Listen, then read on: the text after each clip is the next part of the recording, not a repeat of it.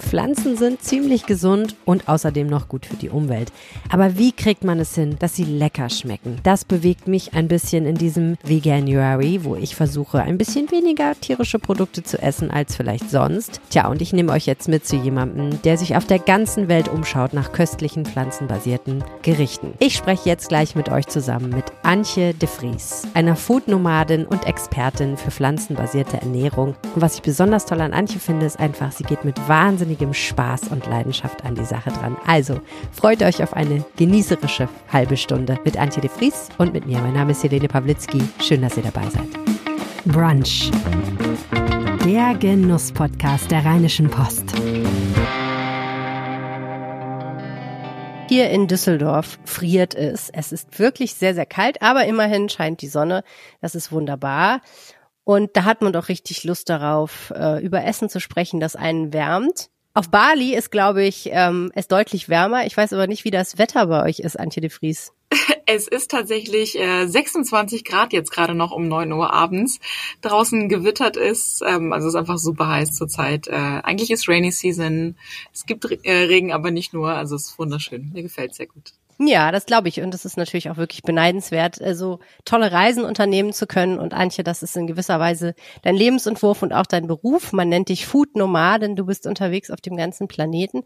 Und dir geht es darum, Menschen zu vernetzen, die sich in irgendeiner Form mit dem beschäftigen, was es zu essen gibt, richtig? Genau, richtig. Also zum einen ähm, Menschen zu verbinden, die sich mit Essen beschäftigen und für die Essen einfach ähm, der Alltag, die Einkommensquelle und auch, ähm, ich sag mal, die Inspiration und das Leben ist, aber gleichzeitig auch für diejenigen, die Essen konsumieren und äh, genießen und äh, deren Körpern es etwas Gutes tut, also auf allen Dimensionen eigentlich. Aber ich arbeite mit den Profis und dann verbinden wir uns mit denen, denen die genießen. Wir wollen heute nochmal über pflanzenbasierte Ernährung sprechen. Auch dafür bist du eine Expertin. Aber bevor wir das tun, erzähl uns doch einmal ganz kurz, wie wird man denn Foodnomadin, beziehungsweise äh, wie hat dich dein persönlicher Weg dahin geführt? Ah, wilde Frage, sehr schön.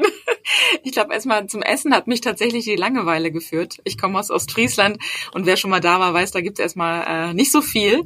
Und ich bin dann ähm, als Teenager nach Texas geflohen, habe mich da wirklich an Tag eins in das Thema Essen und Kochen verliebt und ich war dort total begeistert von den tollen Gemüsen und Früchten und Pflanzen. Das hat super viel Spaß gemacht und dann war für mich klar, dass ich Köchin werden möchte und muss. Und ähm, ich wollte mich aber auch mit dem Thema Naturwissenschaften ähm, beschäftigen. Wie entstehen eigentlich die tollen Pflanzen und ähm, wie kann daraus Gerichte entstehen? Habe dann Ernährungsökonomie studiert, habe eine wilde Runde durch die ähm, Lebensmittelindustrie gedreht, durch die Gastronomie gedreht und dann irgendwann mal habe ich mir gedacht, ähm, ja, wenn ich äh, etwas tun kann auf dieser Welt, etwas zurückgeben kann für das Glück, was ich erfahre, als deutsche Frau quasi geboren zu sein, ähm, dann ist es Menschen durch Essen zu verbinden. Ja, und das war jetzt äh, vor neun Jahren und seitdem bin ich äh, wohnungslos unterwegs und tingle durch die Welt und darf jeden Tag lernen und essen und genießen und Menschen treffen. Ich glaube, das mit dem wohnungslos unterwegs sein, das löst wahrscheinlich bei jedem, dem du das erzählst, erstmal super viele Fragen aus. Und ich versuche jetzt nicht die Klischeefragen zu stellen, aber ganz prinzipiell so, wie viele Gegenstände ungefähr besitzt du und wo sind die jetzt gerade? Oh, gute Frage.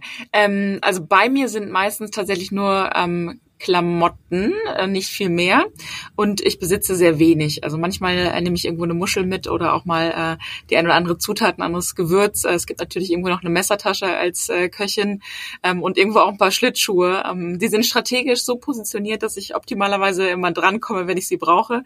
Teilweise versteckt bei Freunden in Schubladen, aber es wird immer weniger. Das ist auch das Ziel, dass ich einfach immer weniger brauche. Und mein Rucksack ist inzwischen ganz klein, das sind 18 Liter und ähm, ich freue mich einfach sehr, wenig zu zu brauchen und äh, trotzdem viel ähm, zu haben und zu sehen und genießen zu dürfen. Ein beneidenswertes Leben ohne Ballast. Und ich stelle mir vor, dass man bei einem Leben auf Reisen einfach wahnsinnig viel lernt darüber, wie die Welt noch aussehen kann. Ja. Und das finde ich gerade in Bezug auf Essen wahnsinnig spannend, weil ich habe das schon mal im Podcast gesagt.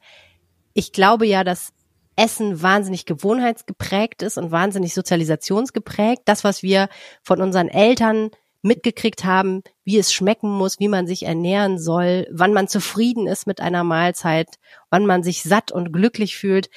Das sind alles Sachen, die haben wir gelernt und es ist ganz, ganz schwer, diese Gewohnheiten abzulegen. Mhm. Und ähm, wenn man dann woanders hinfährt und sieht, wie Leute dort unterwegs sind, das stelle ich mir wahnsinnig bereichernd vor. Ist total richtig, weil ich glaube, wir sind ja geboren in so einer ähm, Allverfügbarkeit. Und das ist, glaube ich, auch eines der Probleme tatsächlich, weil wir uns gar nicht darüber Gedanken machen, was braucht es eigentlich, damit diese Lebensmittel zu uns kommen, wie entstehen die.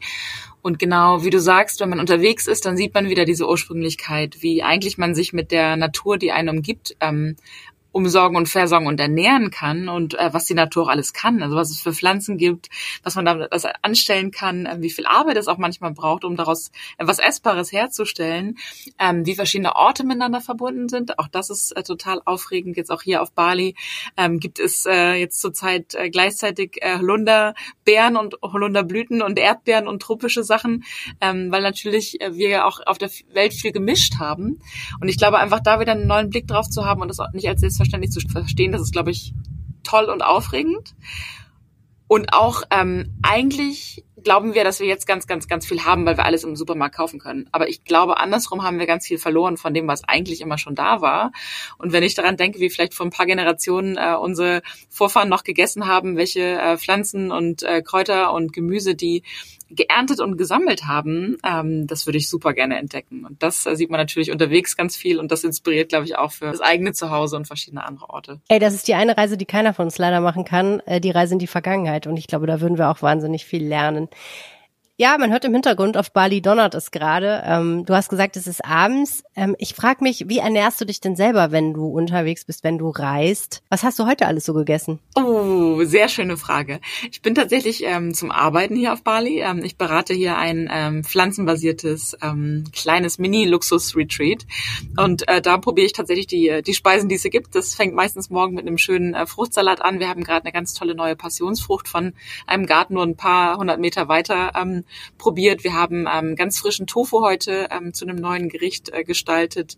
Ähm, und jetzt gerade gab es noch mal ein paar äh, Erdnusscracker zum Runterkommen. Ähm, genau, also eigentlich äh, immer das, was es gibt. Ich glaube, sich wirklich nach einem Plan zu ernähren, das klappt in meinem Leben nicht. Und ich gebe mich auch sehr gerne den äh, Versuchungen hin und bin einfach immer neugierig zu sehen, was, was gibt's da auch am Straßenrand, was wird da gekocht und welche Geschmäcker gibt's zu entdecken. Also kunterbunt jeden Tag. Und muss ich mir das so vorstellen, dass du als Expertin für pflanzenbasierte Ernährung einfach dich per se gesund ernährst? Passiert das automatisch dann? Ich glaube ja. Ähm, gesund auf jeden Fall, ähm, weil ich einfach eine große Vielfalt an Pflanzen zu mir nehme und ähm, darin steckt ähm, eigentlich alles, was wir brauchen. Ähm, heißt aber nicht, dass ich total irgendwie äh, schlank und rank bin. Ähm, ich habe mir tatsächlich gerade ein bisschen Übergewicht attestieren lassen müssen vom Arzt, ähm, aber es ist super Übergewicht mit tollen Blutwerten. Und ich glaube, das passiert, wenn man pflanzlich genießt. Sorte. Genau.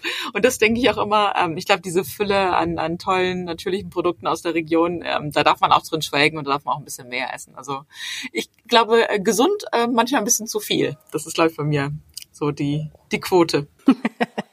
Ich finde das eine, eine sehr gute Philosophie. Ja. das ist mir sehr sympathisch. Bei mir ist es zu viel und nicht so gesund, aber das, ähm, aber da arbeiten wir ja alle dran sozusagen. Ähm, Tofu, gutes Stichwort. Ne? Wenn pflanzenbasierte Ernährung aufpoppt, ähm, äh, landet man da relativ schnell bei. Und ich weiß, dass ähm, viele Menschen in meinem Umfeld eine sehr, sehr gespaltene Beziehung zu Tofu haben. Sie würden ihn gerne lieben sie haben es noch nicht auf die Reihe gekriegt. Und ich muss sagen, ich gehöre dazu. Ich habe schon ein paar Mal Tofu gegessen und fand es ganz okay. Ich habe auch schon leckeren Tofu gegessen. Ähm, ich habe aber mh, immer das Gefühl gehabt, man muss relativ viel damit machen. Ich weiß gar nicht, was ich erwarte eigentlich. Ich glaube, das ist schon mal das Hauptproblem. Ähm, nach was möchte ich eigentlich, dass Tofu schmeckt am Ende? Dass er nicht nach Tofu schmeckt, ist ja irgendwie eine Quatschvorstellung. Was macht man denn, um jetzt endlich mal zu meiner Frage zu kommen, was macht man denn auf Bali in einem Luxusressort mit Tofu? Schöne Frage. Auch da, ähm, glaube ich, was anderes als sonst. Äh, klassisch wird auf Bali sehr vieles, eigentlich so ziemlich alles gegart. Also es gibt auch quasi keinen klassischen Salat, da wird das Gemüse einmal kurz gekocht oder gebraten. Und so wird auch Tofu meistens relativ tot gegart, ehrlich gesagt. Aber genau das machen wir nicht, weil wir bekommen so einen tollen Tofu. Da sind die Sojaboden aus einer Permakultur ähm, hier mitten im Land, wo es äh, richtig schön kühl ist in der Nähe von den Bergen. Und ähm, der Tofu hat so eine ganz tolle feine Säure, eine schöne Cremigkeit. Und wir kombinieren den zum Beispiel ähm, mit äh, Tomaten hier ähm, von der Insel. Wir haben heute so Kräuterpfannkuchen gemacht, die gleichzeitig so ein bisschen ähm, auch gegen Food Waste wirken sollen, wo dann auch das eine oder andere welke Kraut oder Salatblatt mit reinkommen kann. Also das ist eine ganz, ganz tolle ähm, Kombi. Einfach wenn man ich glaube, gerade bei der pflanzlichen Ernährung kommt ja manchmal doch so der ein oder andere Jeeper. Man möchte vielleicht was Cremiges, ähm, was so ein bisschen frisch säuerliches, leichte Fermentationsnoten. Und dafür ist eigentlich ein Tofu ähm, richtig gut, aber man braucht halt eine gute Qualität. Ähm, und hier ähm, haben wir einfach so tolle Rohwaren. Das ist super.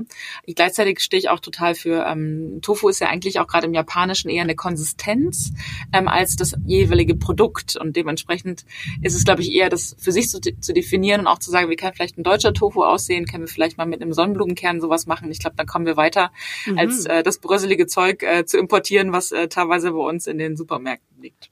Ich wollte gerade tatsächlich fragen, ob es denn eigentlich nicht wichtig wäre, wenn jetzt wir sagen, A, pflanzenbasierte Ernährung ist gesund, B, ist gut für den Planeten, C, ressourcentechnisch werden wir darauf sowieso irgendwann früher oder später kommen müssen. Und wenn wir jetzt hier in Deutschland zum Beispiel dahin kommen wollen und sagen, okay, Tofu äh, erwiesenermaßen funktioniert für eine Ernährung, ist proteinreich, ist eine gute Idee, müssen wir da nicht eigentlich wirklich einfach anfangen, Tofu herzustellen auch und viel mehr darin zu investieren, zu lernen, wie man ein gutes Produkt herstellt?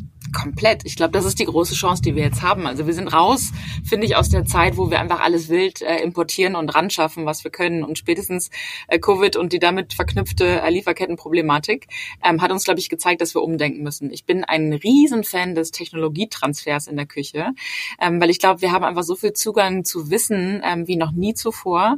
Und das zu verknüpfen mit den regionalen Lebensmitteln, ich glaube, da steckt einfach eine Riesenchance drin, weil man dann total kreativ sein kann, weil man gleichzeitig quasi nichts vermissen muss an exotischen Herangehensweisen und vielleicht auch Geschmäckern und Konsistenzen, aber trotzdem mit den Sachen, die die Natur, die uns umgibt, auch wirklich uns da reicht, das Richtige zu kombinieren. Aber dafür braucht es ja Leute, die da Lust drauf haben, die das verstehen. Aber da passiert passiert ja gerade einiges. Es gibt inzwischen auch tolle Tempelmanufakturen in Deutschland, die mit regionalen ähm, Hülsenfrüchten von uns äh, Tempel herstellen. Und ich glaube, wenn wir das ähm, durchziehen, dann multiplizieren sich die Möglichkeiten ins Unendliche und es entstehen immer wieder neue Geschmäcker. Also ich bin da total aufgeregt, wie du merkst. das ist nicht nur ähm, beim, beim Tofu so. Enthusiastisch, das ist, das ist gut. Ja, gerade das ganze Thema Fermentation, was ja eigentlich einer der großen Schätze unserer Kultur ist. Ähm, wir können ja inzwischen querbeet wirklich fermentieren. Wir können Techniken, die wir aus anderen Teilen der Welt kennen, mit unseren äh, hiesigen Kohlsorten kombinieren. Wie großartig ist das? Also für mich als Köchin ist das so Next Level und es tut sich eine ganz neue Galaxie auf. Und das auch noch zu tun, ähm, finde ich, als, als Köchinnen vor diesem Hintergrund der Ernährung, weil das ist doch eigentlich das, was wir auch tun. Wir kochen ja nicht nur zum Spaß und um den Leuten Genuss und Freude zu bereiten, sondern auch um einfach Menschen zu ernähren und auch die Gesellschaft langfristig zu ernähren. Und da auch wirklich mal zu gucken, was braucht's dafür, welche ähm, Rohstoffe haben wir eigentlich. Boah, das ist, also ich finde es so bereichernd und schön, macht richtig Spaß. Ich würde gerne noch mal bei dem einen Punkt bleiben, den du gerade genannt hast, nämlich ähm, wir, wir leben ja in einer ganz spannenden Zeit. Einerseits haben wir noch nie so viele Informationen zur Verfügung gehabt. Ne? Ähm, wir können ganz schnell die Landesküchen von allen möglichen Ländern recherchieren. Wir müssen noch nicht mal in die Bibliothek gehen und ein entsprechendes Kochbuch ausleihen. Und fast alle Produkte sind fast überall erhältlich, spätestens im Internet, wenn jetzt vielleicht nicht immer im Supermarkt vor Ort. Gleichzeitig, also ich erinnere mich zum Beispiel vor 20 Jahren, als ich in, in Nordirland war, ähm, da habe ich dann noch ganz viel im Supermarkt eingekauft, weil ich wusste, es gibt ganz, ganz viele Produkte, die es in Großbritannien gibt, nicht in Deutschland. Und heute ist das so, fast alles, was man da im Supermarkt sieht, könnte man theoretisch auch in Deutschland irgendwie bekommen. Ähm, das wäre gar kein Problem. Aber damals ging das eben nicht. Ne? Also eigentlich ist das alles da. Gleichzeitig muss ich sagen, ich habe gerade meine erste Packung Tempeh gekauft und sie liegt im Kühlschrank und warte darauf, dass ich mich traue, sie aufzumachen. Hm. So, und ich weiß auch nicht so ganz genau, was ich damit machen soll. Das müsste ich auch einfach nochmal rausfinden. Und ich meine, ich bin ja schon relativ foodaffin und interessiere mich schon sehr, sehr dafür. Also da denke ich mir, okay, ähm, das dauert halt dann doch noch so ein bisschen. Wie nimmst du das denn wahr, als jemand, ähm, der, der ganz viel um die Welt reist und sich mit Essen beschäftigt und dann nach Hause kommt und den Leuten vielleicht davon erzählt? Wie viel wissen wir denn in Deutschland tatsächlich? Oder glauben wir nur, dass wir das alles schon kennen und wissen? Ich glaube, wir sind in diesem Level, ähm, habe ich auch schon mal von gehört, äh, habe ich auf dem Schirm. Ähm, wir sind, glaube ich, noch nicht an dem Punkt, wo wir die, ähm, die Punkte miteinander verknüpfen und sagen, was hat es dann eigentlich mit uns zu tun und wie können wir das denn für uns nutzen. Das ist, glaube ich, noch nicht entstanden und auch dort, wenn wir noch ein bisschen tiefer buddeln, kommen wir auch mal wieder zu Sachen, die es auch schon mal gab. Also ähm, das ganze Thema Fermentieren beispielsweise. Ähm, meine Oma, die hat, hat äh, Bohnen fermentiert. Das war bei uns äh, ganz typisch. Ähm, das war ein einfach ein total klassisches mhm. Thema. Und so hat, glaube ich, jeder das bei sich ähm, noch irgendwie ähm, vor Ort und vor Augen. Ähm,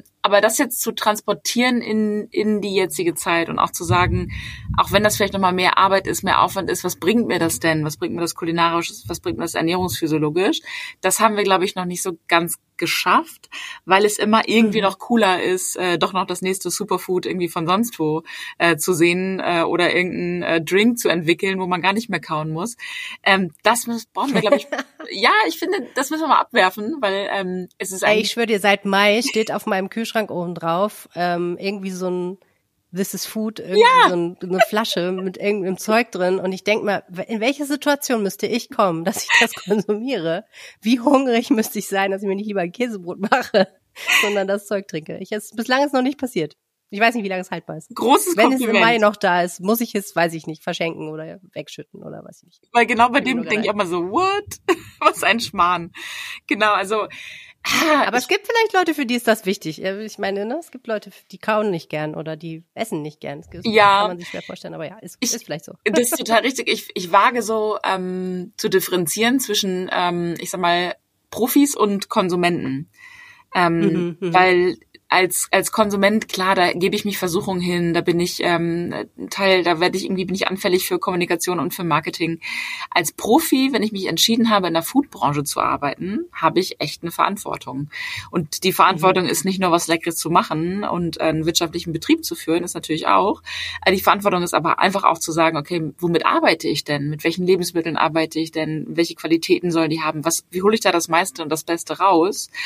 Und Ja. Damit müssen wir uns jetzt mal beschäftigen. Und das ist nicht kompliziert. Auch da wieder, ähm, wir erfinden nichts neu. Wir müssen uns einfach nur mit irgendwie frischen Augen äh, umschauen und gucken, was gab's denn, was haben wir denn, was können wir noch ähm, und was sind die richtigen Entscheidungen dabei. Also deswegen, ich glaube, diese Faszination müssen wir noch mehr anfeuern. Zu gucken, was, was gibt es denn eigentlich? Was haben wir in Deutschland auch? Was, was können wir machen? Welche Pflanzen macht es Sinn, zu uns zu holen? Welche nicht? Ähm, wie können wir daraus tolle Gerichte gestalten? Und also ich glaube, jede Koch, Köchin hat einfach da auch total Bock drauf, wenn man sich das auch mal merkt, was das eigentlich bedeutet. Problem ist halt, dass wir einfach verwöhnt sind. Ne? Es ist ja alles da. Also warum muss ich mich jetzt irgendwie irgendwo mit beschäftigen, wenn ich einfach mal auf eine E-Mail direkt alles bekomme, was ich haben will? Vielleicht braucht es manchmal auch ein bisschen Mhm. Entbehrung oder einfach das eigene Setzen von Limitierungen. Das äh, fördert ja auch deutlich die Kreativität. Ja, das ist auf jeden Fall so. Ich meine, ist ja eine berechtigte Frage, ne? Warum kaufe ich Tempeh im Supermarkt und lege ihn in meinen Kühlschrank? Ich könnte ja auch, sagen wir mal, den seit vielen Monaten dort liegenden Kohl nehmen und einfach mal Sauerkraut herstellen. ist natürlich jetzt nicht eins zu eins ersetzbar, aber naja. Aber äh, ich würde tatsächlich gerne nochmal auf dieses Thema zurückkommen, auf die fermentierenden Bohnen deiner Großmutter quasi. Weil, also ich habe auch schon fermentiert, ne? Und es ist ja auch gar nicht so schwierig, äh, im Grunde, jetzt rein technisch. Man muss dafür eigentlich nicht besonders spezielles Equipment haben. Es reicht eigentlich ein bisschen Gemüse, ein bisschen Salz und ein entsprechendes Gefäß, würde ich sagen. Vielleicht noch eine Waage, wenn man es ganz exakt machen will. Mm. Und dann hat man aber da so ein vor sich hin gärendes Glas voll mehr oder weniger gut riechendem Gemüse. Und das ist ja für einen Profi ist es, glaube ich, wahrscheinlich entweder logisch oder der ist dann experimentierfreudig und macht damit dann was. Aber für mich war dann tatsächlich irgendwann die Herausforderung, dass ich das ja irgendwann erstens essen soll und zweitens, also was mache ich denn damit quasi? Und da, da hörte mein Know-how dann auch relativ schnell auf, abgesehen davon, dass ich jetzt nicht jeden Abend Sauerkraut essen will, so ungefähr. Oder Kimchi war es in dem Fall. Ja. Das finde ich schön. Ähm, also als Beispiel, wir haben bei uns im Fermentationsbuch, was ich mit der tollen Kathi Hutz geschrieben habe, ähm, haben wir genau, äh, ist ziemlich ähm, forsch, die Schnibbelbohnen meiner Oma äh, in einen Taco reingeworfen, der für mich irgendwie steht für, für mein äh, kulinarisches sich austoben und Sehnsucht nach der Ferne. Und ich glaube, das ist es eigentlich. Ähm, einfach ausprobieren, integrieren in die Sachen, die man eh macht. Äh, du hast gerade erzählt von dem äh, fermentierten Kraut. Vielleicht äh, stehst du sonst auch total auf äh, irgendwie ein cooles Sandwich und dann macht es vielleicht mal Sinn, in ein geröstetes Sandwich das Kraut zu machen oder es mit den äh, Spätzle zusammen anzubraten. Ich glaube einfach das Integrieren in das normale Essen und es nicht so als Hauptelement zu verstehen. Ich glaube, das ist so ein bisschen ähm, die Taktik tatsächlich. Und auch da, wenn man Bock auf äh, gebratene äh, Mienudeln hat, äh, dann macht es vielleicht auch mal Sinn, dann dort das Sauerkraut mit reinzuwerfen und dann mal so ein bisschen quer zu denken. Ich glaube, das ist eher so ein bisschen die Taktik, das nicht in den Vordergrund zu stellen, sondern es einfach in das Normale ähm, zu integrieren und vielleicht auch einfach mal zu gucken, was machen denn die anderen Länder, ne? Also wo, wo landet denn vielleicht nochmal irgendwie ein Kimchi drauf und wie kann das mit dem eigenen Kohl funktionieren? Ich glaube, dann, dann geht's auch los mit der Kreativität. Genau. Aber ich kann das mir schon vorstellen, wenn man erstmal alle Ferment- Fermente angesetzt hat und dann, was mache ich jetzt damit? kann passieren. Deswegen auch, Sieht ja schön aus, aber. ja. Und nicht zu viel ist, glaube ich, auch so ein bisschen das Ding, ne? Weil das ist ja auch der Luxus, ja, ja, das, genau, haben. voll. Genau. Mhm. Meine Oma ja. Anni, die hat halt dann einfach mal 50 Kilo Schnippelbohnen gemacht. Ähm, das müssen wir ja nicht mehr machen. Wir können ja einfach viele verschiedene Fermente machen und dann so ein bisschen ausprobieren. Genau. Ja, aber das ist genau die Sache. Ne? Im Endeffekt läuft es darauf hinaus, dass es nicht reicht, einfach nur zu gucken, was haben die Menschen vor uns gemacht oder was haben Menschen in anderen Ländern, was machen die jeden Tag, sondern natürlich müssen wir es so adaptieren, dass es funktioniert für uns. Ähm, für das, was wir da haben, aber auch für die Art, wie wir essen und auch für beispielsweise einen kleinen Haushalt. Ne? Ähm, ich weiß nicht, deine Oma hat wahrscheinlich dann nicht alleine die ganzen Bohnen gegessen, sondern hatte da ein paar Leute dabei, die, die ihr dabei geholfen haben. Und ähm, ich fand gerade total spannend, was du gesagt hast. Ich musste sofort an koreanische Banchan denken, also an diese Art, einfach ganz viele kleine Schälchen mit verschiedenen fermentierten Gemüsen oder eingelegten Gemüsen auf den Tisch zu stellen zu jeder Mahlzeit, ja. so dass man eben nicht nur ein sozusagen ein Hauptgericht ist, sondern immer eigentlich so eine Auswahl an kleinen Speisen hat. Und die sind halt einfach da und ähm, führen automatisch dazu, dass man unglaubliche Mengen Gemüse eigentlich immer isst, weil die einfach, ne, die stehen da und sind irgendwie verführerisch und jedes schmeckt ein bisschen anders und es ist lecker. Aber es ist natürlich vielleicht gar nicht die Art, wie wir jetzt in Deutschland quasi an so eine Mahlzeit denken, wo wir halt an einen Teller denken, den wir uns so fertig machen und ähm, ja, und da, das heißt ja einfach, dass man einfach diese ganz simplen Sachen so hinterfragen muss, die für einen so klar und natürlich sind, dass man sie immer so gemacht hat. Was können wir denn vom Rest der Welt über pflanzenbasierte Ernährung noch lernen? Ähm, Hülsenfrüchte, glaube ich, können wir lernen. Ähm, denn ähm, man merkt, glaube ich, irgendwann mal, wenn man äh, die tierischen Lebensmittel weglässt, dass einem die Proteine tatsächlich so ein bisschen fehlen, wenn man nicht äh, darauf achtet. Und das ist uns ein bisschen aus der ähm, täglichen Ernährung, glaube ich, rausgerutscht. Wenn man sich mal umschaut, äh, rund um die Welt ähm, sind äh, Bohnen, Linsen, Erbsen eigentlich überall ähm, Staple, teilweise sogar schon zum Frühstück. Und ich glaube, da nochmal so ein bisschen ähm, zu gucken, ähm, damit man einfach die Kraft auch ähm, an sich mit ranbekommt. Und ich glaube auch nicht in Substituten denken. Ähm, das hattest du ja auch schon so ein bisschen angedeutet, nicht zu sagen, okay, wie kann ich denn jetzt meinen Schnitzel ersetzen, sondern einfach zu sagen, wie kann ich denn, ich habe ja einfach eine, keine Ahnung, einen tollen Kürbis, eine tolle Aubergine oder eine coole Schmorgurke, wie kann denn die irgendwie im Mittelpunkt stehen und wie kann ich denn dann das Gericht so machen, dass es aufregend ist? Ich glaube, das macht schon sehr viel Sinn. Dafür braucht es natürlich so ein bisschen ähm, Ideen und Gedanken und dann auch manchmal einfach mal umschauen und wenn man das ein oder andere Gericht einfach total lecker findet, äh, vielleicht ist man großer äh, Fan von einem ähm, Curry mit Spinat aus Indien, dann einfach mal gucken, wie es mit dem dem hiesigen Grünkohl ähm, schmecken kann. Und ich glaube, das ist so ein bisschen die Sache. Alle Küchen der Welt, auch unsere deutsche Küche, ist eine, sind pflanzliche Küchen. Das müssen wir einfach vor Augen haben. Und auch wenn wir es in den letzten Jahrzehnten uns ähm, gerade bei uns einen Wohlstand angeeignet haben, dass wir ähm, die Tellermitte, wie es ja so schrecklich heißt, ähm, als ein tierisches Produkt sehen, so habe ich das in meiner Ausbildung noch gelernt. Das ist ja nicht die Realität. Das sind die letzten äh, paar Jahrzehnte, aber nicht das, wo wir eigentlich als Menschheit herkommen. Und deswegen auch nochmal allen Leuten, die Angst nehmen, dass man mit der pflanzlichen Ernährung sich nicht gut ernährt und äh, nicht genug Nährstoffe bekommt. Ähm, wir haben das ganz, ganz lange gemacht. Wir leben auch noch. Also die Menschheit existiert noch. Und leben noch, genau. Und Genau, und wir sind eher andersrum gerade an dem Punkt, dass wir uns äh, durch die, die Fülle an tierischen Produkten und durch die Fülle an, an Zucker gerade in, in, in die, äh, ins Ende essen. Und ich glaube, das sollten wir einfach mal vor Augen haben, dass die, diese letzten Jahrzehnte, wie sie waren, das ist nicht die, die Normalität. Und deswegen aber jetzt aus, aus Genussperspektive einfach mal gucken, was die anderen für coole Gerichte machen, wann sie die auch essen. Und man kann ja auch einfach sich sich loslösen. Wer sagt denn, dass man morgens nicht schon irgendwie eine Schale irgendwie äh, Vollkornreis mit ein paar tollen Bohnen essen kann und ein paar Chili mit dazu? Das machen ganz viele mhm. Menschen auf der Welt. Ne? Vielleicht ist es auch eine tolle Gemüsesuppe, die einen jetzt im Winter erwärmt, die einem vielleicht auch morgens schon äh, Kraft gibt. Einfach mal ausprobieren, was einem auch selber gut tut. Vielleicht auch so ein bisschen rauszukommen aus den Strukturen, die wir ja in Deutschland haben. Und weil bei uns frühstückt man so, bei uns isst man so zu Abend. Mal gucken, was die anderen machen. Vielleicht ist es einfach gut für den eigenen Körper und das eigene Wohlbefinden. Aber das ist so krass, oder? Ich, das habe ich tatsächlich auf ein paar Trendlisten Listen gelesen. Dinner as Breakfast, glaube ich, hieß es da. Also mit anderen Worten, nee, Breakfast ist Dinner. Ich weiß gar nicht mehr, warum sie es nachher genannt haben. Aber jedenfalls, du weißt, was ich meine. Also ja, dass man sozusagen das hinterfragt, was wir im Westen als Frühstück bezeichnen und äh, es ersetzt durch eine warme, auch herzhafte Speise gewissermaßen. Ähm, die nicht eierbasiert ist, um das noch hinzuzufügen.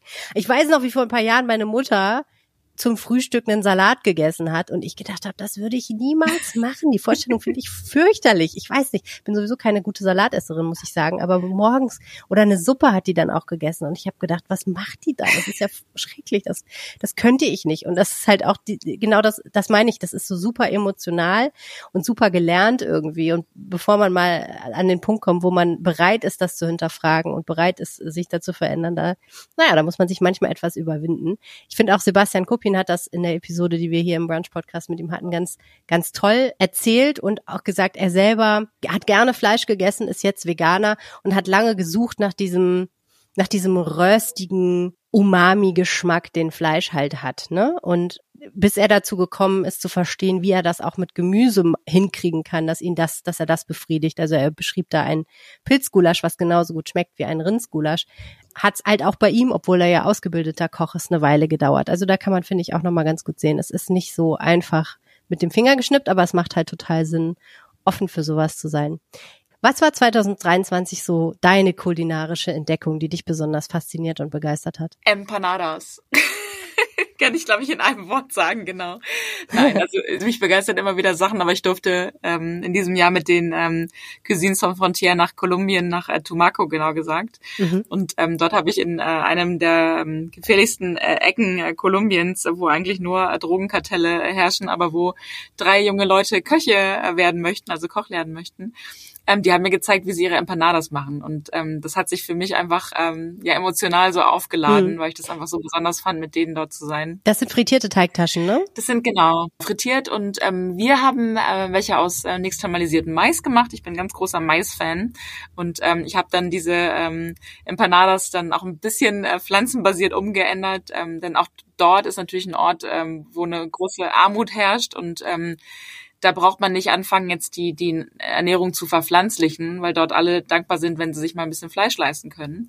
Ähm, aber gleichzeitig sehe ich das dann eigentlich auch inzwischen so, dass wir ähm, in der Welt, wo wir uns das Ganze aussuchen können, eher so ein bisschen die Verantwortung haben, dann eher noch die Pflanze zu essen. Deswegen habe ich dann daraus eine Empanada gemacht mit äh, Bohnen und einem schönen äh, kolumbianischen Kakao und ein bisschen Chili drin, ähm, was ich finde dann auch gerade in Kombination manchmal mit Pilzen auch eine ganz tolle ähm, Vollmundigkeit und auch diese Umami-Intensität bringt. Deswegen. Klingt super. Und ähm, Empanadas machen macht einfach mit Freunden ähm, total viel Spaß, weil man einfach nebeneinander so eine Empanada-Straße machen kann und dann danach kann man zusammen naschen und äh, was trinken. Ja. Voll schön. Aber wo du das gerade sagst mit dem Mais, das ist tatsächlich noch so eine Sache, die ich immer noch vergeblich suche in Deutschland, sind Mais-Tortillas. Also reine Mais-Tortillas. Oder das Mehl, woraus man sie herstellen kann. Genau, da gibt's ja inzwischen den ähm, Tortilla Guy zum Beispiel in Hamburg. Ähm, der macht mhm. seine eigenen ähm, Tortillas, mhm. genau. Aber es ist ja noch ein bisschen schwierig. Ich frage mich auch immer, warum diese ganzen Felder nur für Biodiesel mit Mais bepflanzt werden.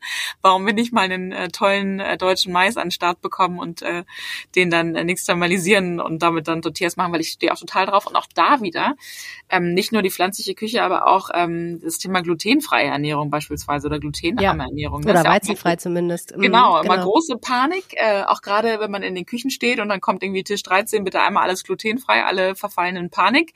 Ähm, auch da einfach mal äh, schauen, wie kochen denn die anderen Länder der Welt und auch dann, wenn wir wirklich mal uns umschauen, sehen wir, ich würde sagen, dass mindestens 80 Prozent ähm, der Gerichte, die gegessen werden, weltweit glutenfrei sind. Ähm, und das sollte man sich, glaube ich, mal vor Augen halten. Wenn man die Pizza rausrechnet, vielleicht, die inzwischen im Lieferdienst mhm. unterwegs ist, aber allein äh, die ganzen Küchen, die, die ähm, Reis äh, basiert sind, äh, die Mais basiert sind, ähm, das ist einfach, einfach mal umschauen. Wie machen es die anderen? Und wie kann man vielleicht ja. auch da ähm, mit regionalen Getreiden arbeiten? Wir haben so tolle Sachen, wir haben Buchweizen. Also einfach mal gucken, wie kann man auch da was Schönes mit anstellen. Finde ich immer so ein bisschen ja. spannend als Inspiration. Ja, und warum kann ich glutenfrei glutenfreie Tortillas kaufen, aber kein Mais-Tortilla. Ich verstehe es nicht. Ja. echt weird. Aber ich, äh, wir haben es in Deutschland, haben es auch versaut. Wir hatten ja irgendwann mal diesen schrecklichen Tex-Mex-Alarm. Und seitdem ja? sind, glaube ich, ja, das gab es irgendwann mal in den 90ern, glaube ich. Und seitdem äh, sind alle Alarm wie in alle haben Tex-Mex gegessen. Ja, irgendwie, das war so das Einzige, wie, wie mexikanisch bei uns mal ankam. Natürlich total äh, verhunzt. Und ich glaube, seitdem äh, Hamburg natürlich so ein bisschen als Taco-Hochburg, ähm, aber hm. es kommt in der Breite nicht an.